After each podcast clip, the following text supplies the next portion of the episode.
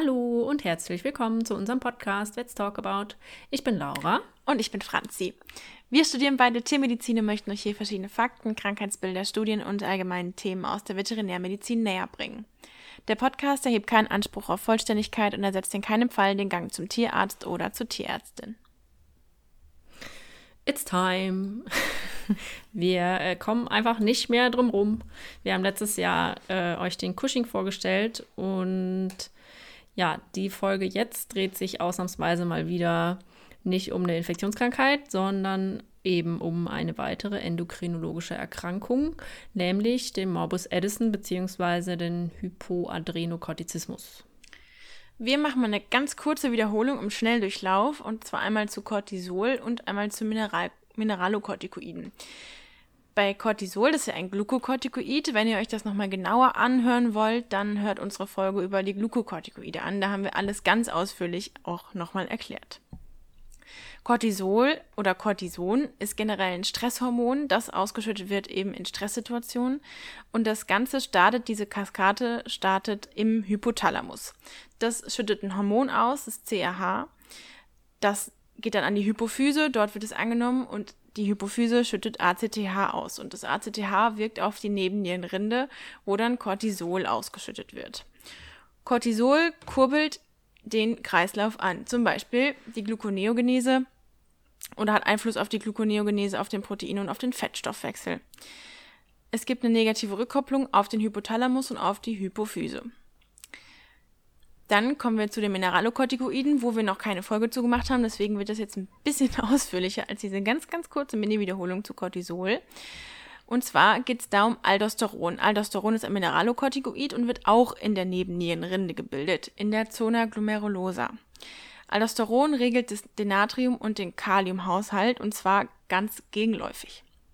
In der Niere wird durch Aldosteron nämlich Natrium aus dem Urin rückresorbiert, also wieder zurück in den Körper aufgenommen und nicht mit dem Urin ausgeschieden. Gleichzeitig aber wird Kalium dann eben mit dem Urin raustransportiert. Aldosteron spielt auch eine wichtige Rolle beim Renin-Angiotensin-Aldosteron-System, nämlich zum Beispiel bei einer verminderten Nierendurchblutung oder bei Hypovolemie oder bei Hyponatremie wird die Nebennierenrinde angeregt, Aldosteron auszuschütten bzw. zu bilden und dann auszuschütten. Außerdem wirkt auch noch ACTH fördernd. Und Aldosteron, wie gesagt, rückresorbiert Natrium und dementsprechend auch Wasser, weil Wasser folgt immer dem Natrium. Das erhöht dann Blutvolumen und Blutdruck. Gleichzeitig haben wir, wie gesagt, die gesteigerte Ausscheidung von Kalium.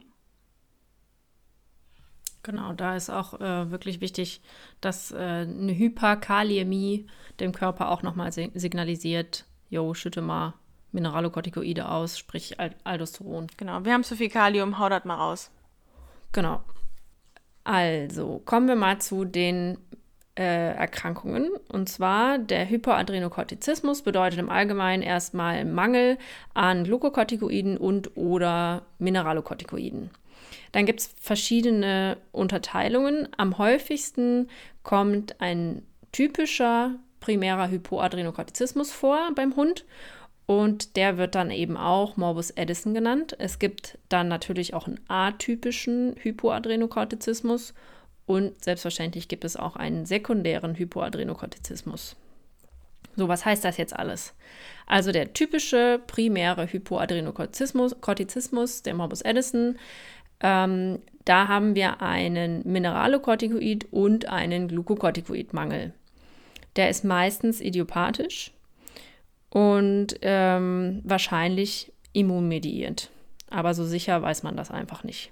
In der Patho sieht man beispielsweise eine Atrophie von allen Schichten der Nebennierenrinde, was dann auch erklärt, warum wir diesen Mangel haben. So, was aber auch sein kann, ist, dass wir infiltrierende Neoplasien haben, beispielsweise über ein Lymphom, granulomatöse Erkrankungen, arterielle Thrombosen oder auch durch Medikamente, die die Nebennierenrinde zerstören. Dann kann natürlich auch ein Morbus Addison entstehen, weil keine äh, von diesen Mineralokortikoiden und Glukokortikoiden gebildet werden kann. Der atypische Hypoadrenokortizismus ist ein Glukokortikoidmangel ohne Mineralokortikoidmangel. Das heißt, äh, kommen wir nachher auch dazu beim Blutbild, die Elektrolyte sind beispielsweise normal Und die können aber, und das machen sie auch oft, später einen zusätzlichen Cortisolmangel bekommen. Das heißt einfach, wenn das, die Erkrankung fortschreitet. Der sekundäre Hypoadrenokortizismus bedeutet ja immer, es entsteht sekundär, also es ist nicht primär an der Nebenniere die Ursache, sondern der Glukokortikoidmangel ist als Folge von der Dysfunktion von Hypothalamus und oder der Hypophyse. Also sei es jetzt durch eine Neoplasie, durch Entzündung. Was aber auch sein kann, ist, dass wir exogen zugeführte Glukokortikoide einfach absetzen. Haben wir euch ja auch schon erzählt in der anderen Folge dass man das auf gar keinen Fall tun sollte, weil dann eben eine Addison-Krise entstehen kann, weil die Nebennierenrinde ihre Funktion einstellt, weil man ja von außen Glukokortikoide zugefügt hat vorher. Genau. Wie sieht denn jetzt die Klinik aus, wenn uns ein Hund vorgestellt wird? Also ganz oft betroffen sind junge bis mittelalte Tiere, also so vier bis sechs Jahre, aber da gibt es eigentlich eine ganz breite Spannweite, also von zwei Monaten bis zwölf Jahre ist eigentlich alles dabei. Es sind häufiger Hunde betroffen, also Katzen eher sehr, sehr selten. Und Mischlinge sind häufig auch das Problem. Allerdings gibt es auch Rassedispositionen, zum Beispiel den Bearded Collie oder, und das spreche ich bestimmt falsch aus, den Nova Scotia Duck Tolling Retriever, Cocker Spaniel, Rottweiler, Standardpudel, West Highland White Terrier und der portugiesische Wasserhund. Und das sind öfter weibliche Tiere betroffen. Und habe ich doch eben auch gesagt gehabt. Hast du gesagt gehabt? Ich dachte, ich du hast das übersprungen. Ja. Egal. Es sind noch häufiger weibliche Tiere betroffen. Symptomatisch haben wir ein sehr, sehr, sehr variables Bild. Also was vor allen Dingen auffällt, sind sowas wie Lethargie, Anorexie und was in der Anamnese oft dann rauskommt, ist, dass der einfach nicht mehr so leistungsfähig ist, der Hund. Aber meistens treten Symptome erst auf, wenn 90 Prozent der des Gewebes zerstört sind. Das Ganze ist ein progressiver Prozess und wenn letztendlich dann der Verlust oder der, die Funktion komplett verloren gegangen ist von der Nebennierenrinde, dann rutscht das Tier in eine Krise, in eine sogenannte Addison-Krise. Wenn uns ein Patient vorgestellt wird mit einer längeren Krankheitsgeschichte, wo wechselnde, unklare Symptome in der Anamnese beschrieben werden, dass es mal besser ist und dann mal wieder schlechter, dann sollte man auf jeden Fall immer mal so ein Addison im Hinterkopf haben. Die Leitsymptome, die für den Addison sprechen können, sind Lethargie, Anorexie, Vomitus, auch blutig, also dass die dann blutig erbrechen, Schwäche und vor allem dieser Leistungsabfall. Der ist bei den meisten Patienten wirklich das, was gesagt wird. Also wenn jetzt ein Hund in Seitenlage kommt und da wird gesagt, ah ja, der, der rennt gar nicht mehr so, die liegt eigentlich nur noch in der Gegend rum, ja, dann vielleicht mal an Edison denken. Was außerdem auch vorkommen kann, ist Durchfall und zwar auch blutig, muss aber nicht blutig sein, kann. Dann, dass die Tiere regurgitieren. Da findet man als Nebenbefund einen Megaösophagus. Dann Gewichtsverlust. PUPD kann vorkommen, aber auch nur, wenn wir einen Mineralokortikoidmangel haben, also nicht bei einem atypischen Hypoadrenokortizismus. Ein schmerzhaftes Abdomen, die Hunde zittern, haben eine Hypoglykämie durch die unzureichende Gluconeogenese und die Glykogenolyse. Und eine Hypoglykämie führt natürlich wieder zu Zittern, Schwäche und zu Lethargie. Wenn blutige Beimengungen gefunden werden, also im Erbrechen, zum, also im Erbrochenen oder im Durchfall, dann liegt es daran, dass die Glukokortikoide, die ja bei dem Patienten fehlen, essentiell sind für die Aufrechterhaltung der Schleimhautbarriere im Gastrointestinaltrakt.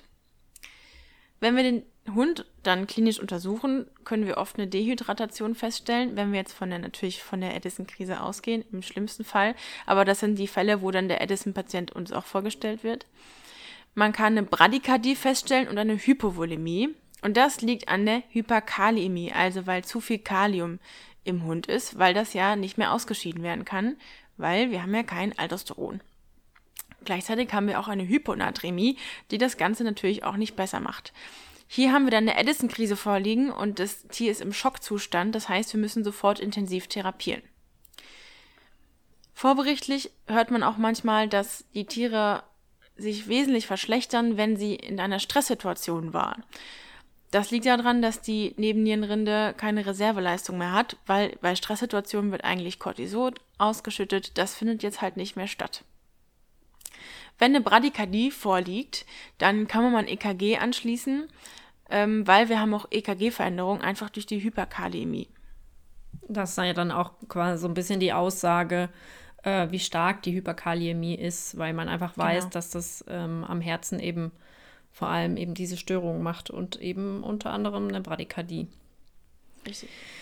Bei der Diagnostik, beziehungsweise wenn wir jetzt so einen Patienten haben und wenn wir wirklich einen haben, der eine Edison-Krise hat, dann ist wirklich das A und O, sich das Labor anzugucken. Es gibt einfach diverse Screening-Möglichkeiten und gewisse Dinge im Labor, die schon mal hinweisend sein können. Als allererstes möchte ich noch ganz kurz erklären, was ein Stressleukogramm ist. Das ist einmal eine Neutrophilie, eine Lymphopenie, eine Eosinopenie und gegebenenfalls auch eine Monozytose bei Hunden. Das ist quasi, wir haben Cortisol, das wird ausgeschüttet und dann ähm, passieren eben diese Dinge. Wenn man sich jetzt überlegt, dass so ein Edison-Patient ja einen viel zu niedrigen Cortisolspiegel hat oder unter Umständen diesen Nebennierenrinde einfach gar nichts mehr tut, dann ist auch klar, was dann in der Hämmer passieren kann. Nämlich eine Abwesenheit von diesem Stressleukogramm.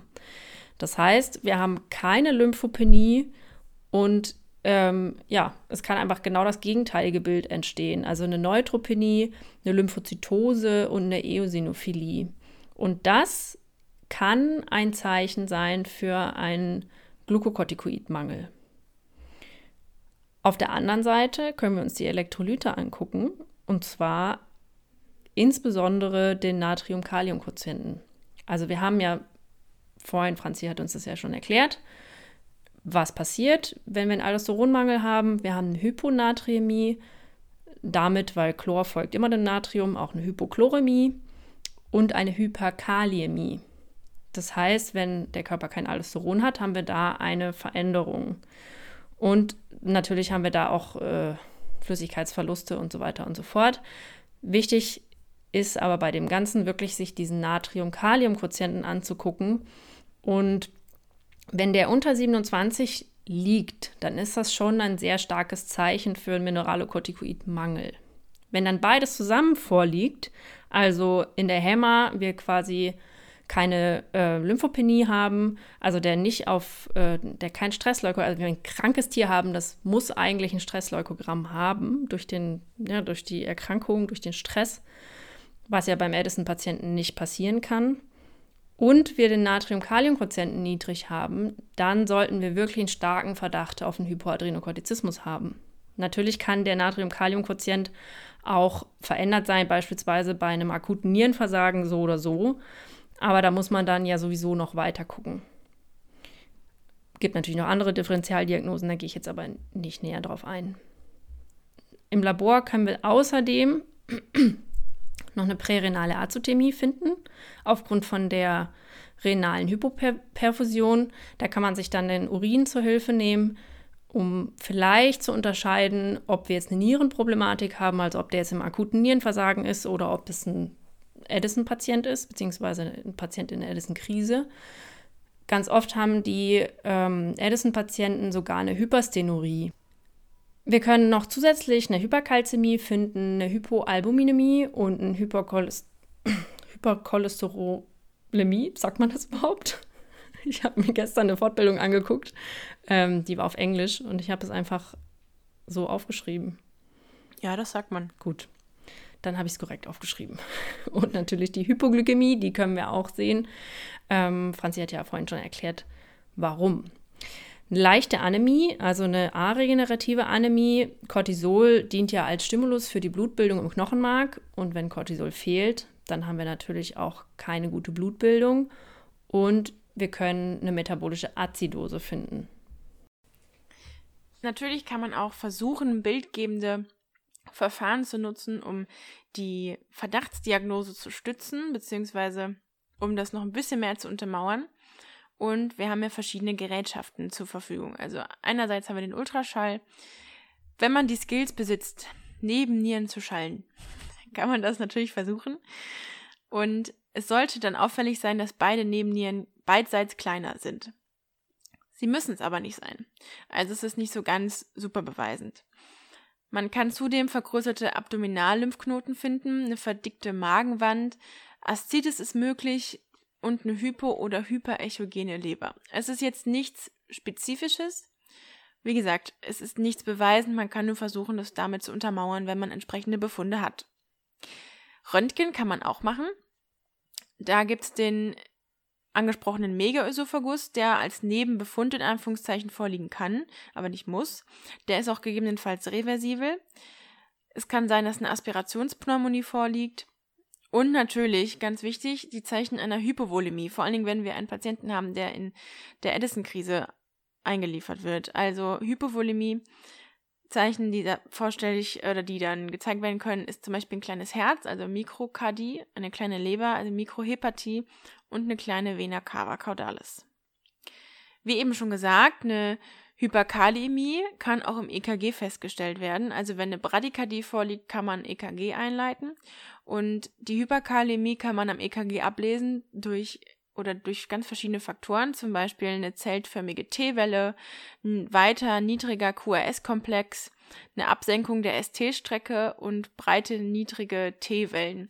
Das waren jetzt nur einige. Man kann eine Hyperkalämie an ganz vielen Sachen im EKG feststellen. Ähm, Zugegebenermaßen ist EKG-Lesen jetzt nicht das Einfachste, wenn ich aus persönlicher Erfahrung jetzt natürlich spreche. ich glaube, am ehesten sieht man wahrscheinlich die, die Kaliumveränderungen, wenn man einfach ja, die Elektrolyte misst. Ein Labor macht. Richtig. Ja, genau. Und das sollte man Aber, so oder so machen. Richtig. Ja, vielleicht auch bevor man das EKG anschließt. Weil, ja. Naja. Es gibt noch weitere spezifische Tests, um die Verdachtsdiagnose zu untermauern oder gar zu beweisen.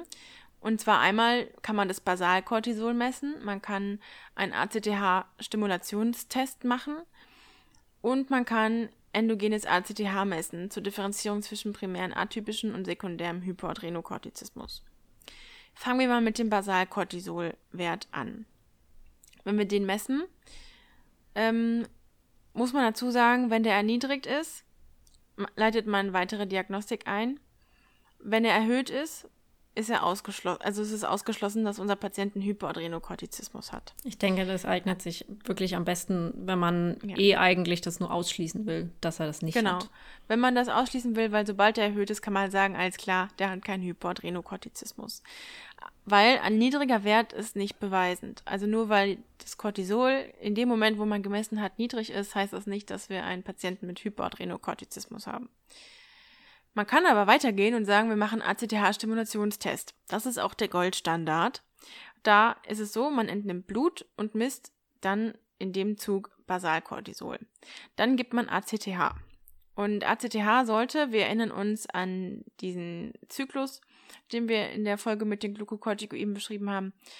ACTH sollte die Ausschüttung von Cortison steigern. Dann erfolgt eine weitere Blutentnahme nach so circa ein bis zwei Stunden nach der ACTH-Gabe und wir messen erneut den Basalcortisolwert. Es sollte so sein, wenn wir einen gesunden Patienten haben, dass der Basalcortisolwert ansteigt. Wenn das nicht der Fall ist und kein Cortisol ausgeschüttet wird, obwohl wir den Stimulus dazu gegeben haben, dann ist das beweisend, dass wir einen Hypoadrenokortizismus haben. Wie eben schon gesagt, um zu differenzieren zwischen einem primären atypischen und einem sekundären Hypoadrenokortizismus, messen wir endogenes ACTH, also wie viel ACTH hat unser Patient in seinem Körper herumfliegen. Das macht man dann, wenn wir den ACTH-Stimulationstest schon durchgeführt haben. Der Test macht generell keinen Sinn, wenn wir äh, macht Quatsch, der macht Sinn, wenn wir keine Elektrolytabweichung äh, haben. Und das heißt am Ende das Ergebnis, wenn wir einen hohen ACTH-Spiegel haben, dann haben wir einen primären Hypoadrenokortizismus. Wenn wir einen niedrigen ACTH-Spiegel haben, dann ist es ein sekundärer Hypoadrenokortizismus. Dann kommen wir mal zur Therapie. Und zwar, äh, wenn wir wirklich einen Patienten haben, der jetzt nicht nur eine lange Vorgeschichte hat, sondern der kommt zu uns im Schock. Also das ist ja wirklich das, was dann am Ende passiert, wenn die in der Edison-Krise stecken. Äh, mal wieder einer in der Krise. ähm, ja, dann müssen wir eine Schocktherapie machen, logischerweise. Und zwar mittels Infusion. So, das ist wirklich das A und O am Anfang. Da muss man jetzt allerdings ein bisschen aufpassen. Entschuldigung, immer wenn wir aufnehmen, Ja, dann hast du irgendwie einen Frosch im Hals. Ja, Quark. Quack. Quark. So, also, wenn wir eine Infusion geben, müssen wir auf zwei Punkte Rücksicht nehmen. Und zwar, wenn das Ganze jetzt schon länger bestanden hat, dann hat der Körper sich an einen bisschen niedrigeren oder einen niedrigeren Natriumspiegel gewöhnt. Das ist mal Punkt 1. Das heißt, Natrium sollte auf gar keinen Fall zu schnell ausgeglichen werden, weil das Hirn dann Schaden nehmen kann.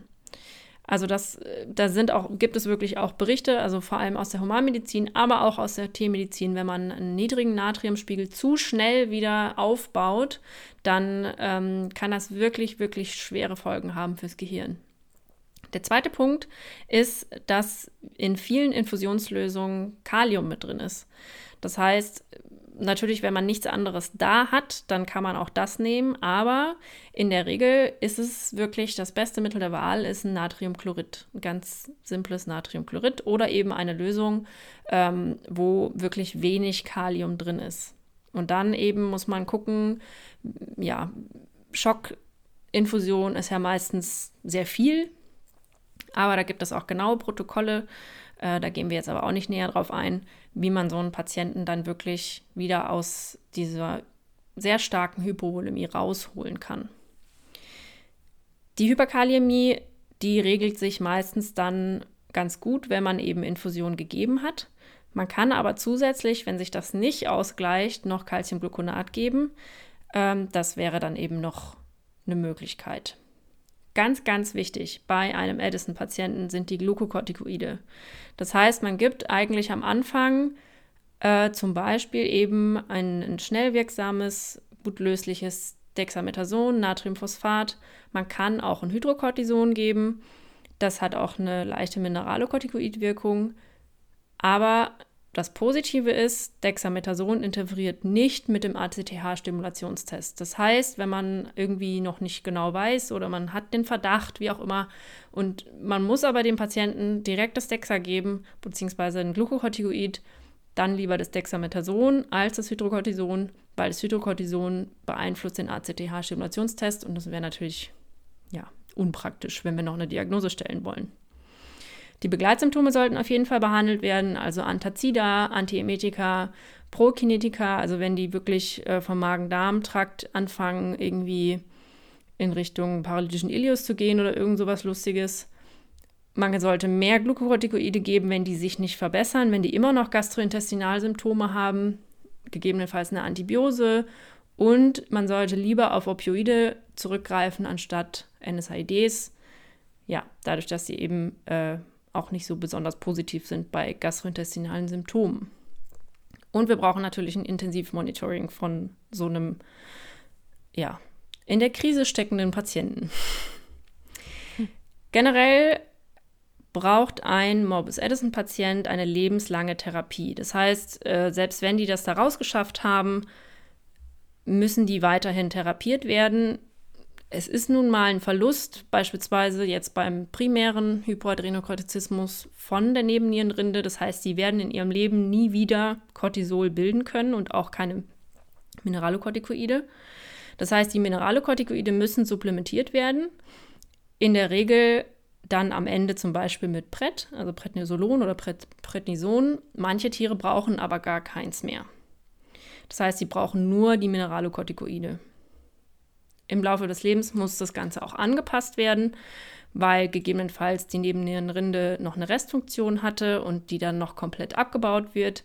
Das ist ziemlich individuell pro Patient und man muss immer darauf achten, dass Stress äh, quasi ein Faktor ist, wo die viel mehr brauchen. Also selbst der Patient, der vielleicht normalerweise gar kein Glukokortikoid braucht, der mit Mineralokortikoiden gut eingestellt ist, braucht eventuell bei Stress ähm, ein Prednisolon. Das heißt, so ein Patientenbesitzer sollte sowas immer zu Hause haben. Das sollte immer in Rücksprache passieren. Und äh, ja, auch als, als ähm, Mediziner, Tiermediziner, wenn wir einen Eingriff planen zum Beispiel, dann sollte man auch wirklich bei diesen Situationen mehr Glukokortikoide geben. Man sagt sogar, glaube ich, die doppelte Dosis. Die Prognose ist bei rechtzeitiger, bei rechtzeitiger Diagnose super gut man geht davon aus, dass ähm, die eine ganz normale Lebenserwartung haben, wenn man die ordentlich einstellt. Und kommen wir jetzt nochmal zu dem Einstellen, weil das ein fast täglicher, ähm, eine fast tägliche Situation ist in der Klinik oder in der Praxis. Ähm, die Tiere bekommen ja täglich vom Besitzer zu Hause das Glucocorticoid, wenn sie eins brauchen. Und das Mineralocorticoid wird, kann man auch durch ein Präparat täglich geben, was dann halt nur einen Tag wirkt. Oder aber man greift auf das, was in Deutschland zugelassen ist, zurück, was einmal im Monat ungefähr gegeben wird. Und das ist das Des Dex ja, Gesundheit. Desoxycorticosteronpivalat, kurz DOCP. In Deutschland gibt es nur ein zugelassenes Präparat dafür. Und das ist eben der Ersatz für die Mineralokortikoide. Ist ein langwirksames Mineralokortikoid, hat keine Glucocorticoid-Aktivität. Wenn die Edison-Krise überwunden wurde und da eben mit kurzzeitig wirksamen Mineralokortikoiden gearbeitet wurde in der Edison-Krise, dann wird die Langzeiteinstellung angestrebt, mit diesem Präparat. Und zwar sagt man so einen Zyklus von 28 bis 30 Tage. Das Ganze läuft so ab, dass man am ersten Tag in der entsprechenden Dosierung, die man ähm, der Packungsbeilage entnehmen kann, ähm, oder diversen Studien und Veröffentlichungen, eben das Präparat dann dem Hund gibt und nach 10 bis 14 Tagen den Hund nochmal einbestellt, um die Elektrolyte zu kontrollieren. Weil nach 10 bis 14 Tagen, also vor allen Dingen wird dann Kalium und Natrium kontrolliert, weil nach 10 bis 14 Tagen dann die volle Wirkung des Präparats einschlägt. Und da kann man dann sehen, alles klar, wie sind unsere Werte, sind im Referenzbereich, ist alles tutti. Und da wird dann gegebenenfalls auch gesagt, wir müssen die Dosis beim nächsten Mal geben anpassen. Und das nächste Mal geben ist dann Tag 28, beziehungsweise vielleicht auch Tag 30. Und bevor man dann an Tag 28 oder Tag 30 ungefähr in dem Dreh die Gabe der angepassten Dosis, falls sie angepasst werden muss, gibt, dann werden vorher nochmal die Elektrolyte kontrolliert. Weil, das ist der springende Punkt, wenn dann eine Verschiebung in die andere Richtung vorliegt, also eine Hypernatremie und eine Hypokaliämie, dann darf man auf gar keinen Fall dieses Präparat geben, sondern man muss warten. Das Ganze dauert dann, diese Einstellungszeit dauert ungefähr zwei bis drei Monate und ähm, im Optimalfall kommt dann der Patient, wenn er gut eingestellt ist, einmal im Monat vorbei, lässt sich das Zykortal spritzen. Oh, jetzt habe ich es gesagt. Ich glaube, es ist kein Problem. okay, gut, keine Werbung. ähm,